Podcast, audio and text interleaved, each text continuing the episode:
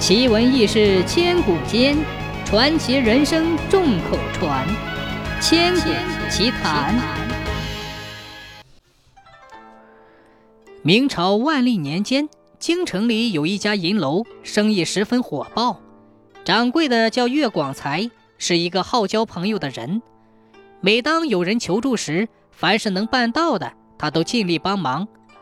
不管是达官贵人，还是无名小卒。岳广才结交了不少朋友，其中有一个人叫蒋玉萍，是个唱花旦的戏子。那时候戏子的社会地位很低，岳广才的夫人劝岳广才和他们最好少一些来往。岳广才反驳说：“蒋玉萍虽为戏子，但是为人仗义豪爽，这样的人不可不交啊。”几年之后。岳广才的银楼遭了一场不幸。原来官府在他店里搜出了一件皇宫丢失的宝物，岳广才并不知道这件宝物是皇宫丢的，只当是普通的玉器，便收买过来。谁知惹了大祸，因为案子牵涉到皇宫，官府承办起来非常严厉，不但查封了银楼，还把岳广才抓进了大牢。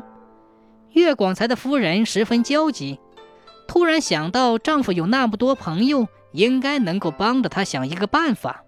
她开始逐个的向他朋友求援，大家都怕连累到自己，不敢插手。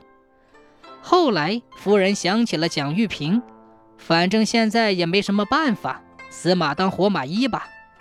蒋玉萍一口答应下来，说一定要尽自己所能为朋友开脱。蒋玉萍认识不少达官显贵和江湖义士，他终于从一个朋友那里了解到，是一个惯于偷窃皇宫内院的盗贼所为。